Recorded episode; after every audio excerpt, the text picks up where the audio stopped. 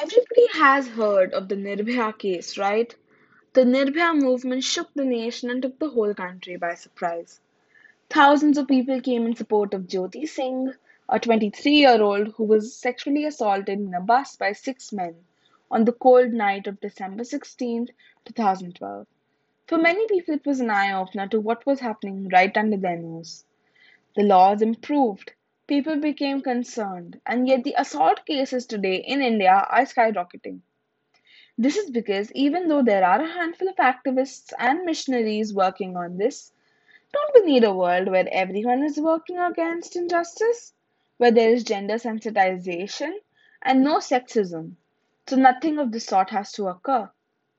Actually, we have stooped to such levels that even a nine year old girl can't be spared this horror.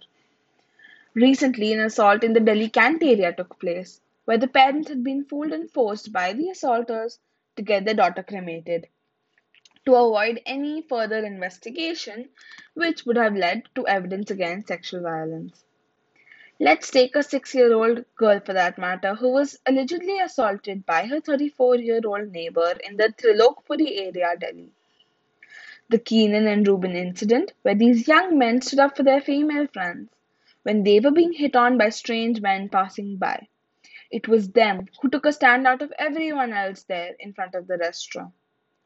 No longer than 15 minutes, the two strangers came armed with knives from the coconut stand, with two more accomplices, and engaged in a fight. Sadly, Keenan passed away that night, and Reuben lost his battle later that month.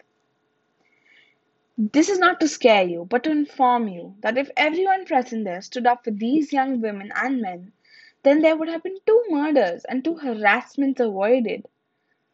People stay quiet because of the fear of getting rolled up in the case or getting hurt, but not many understand that there wouldn't be a case in itself if they would have stopped it then and there.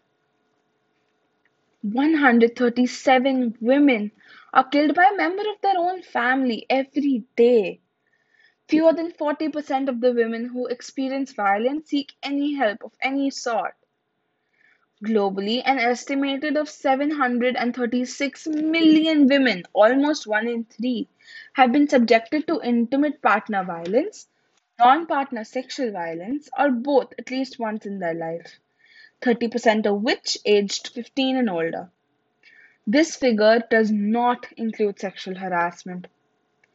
The rates of depression, anxiety disorders, unplanned pregnancy, sexually transmitted infections, and HIV are higher in women who have experienced violence compared to those who have not.